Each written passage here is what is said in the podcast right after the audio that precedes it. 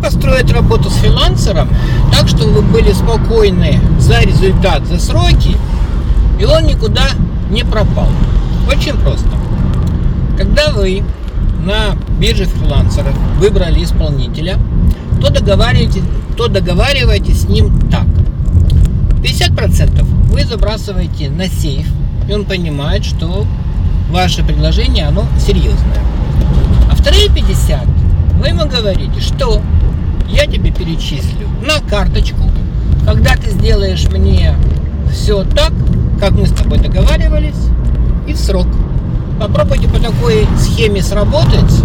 Я думаю, что ваше сердцебиение уменьшится, а у фрилансера усилится.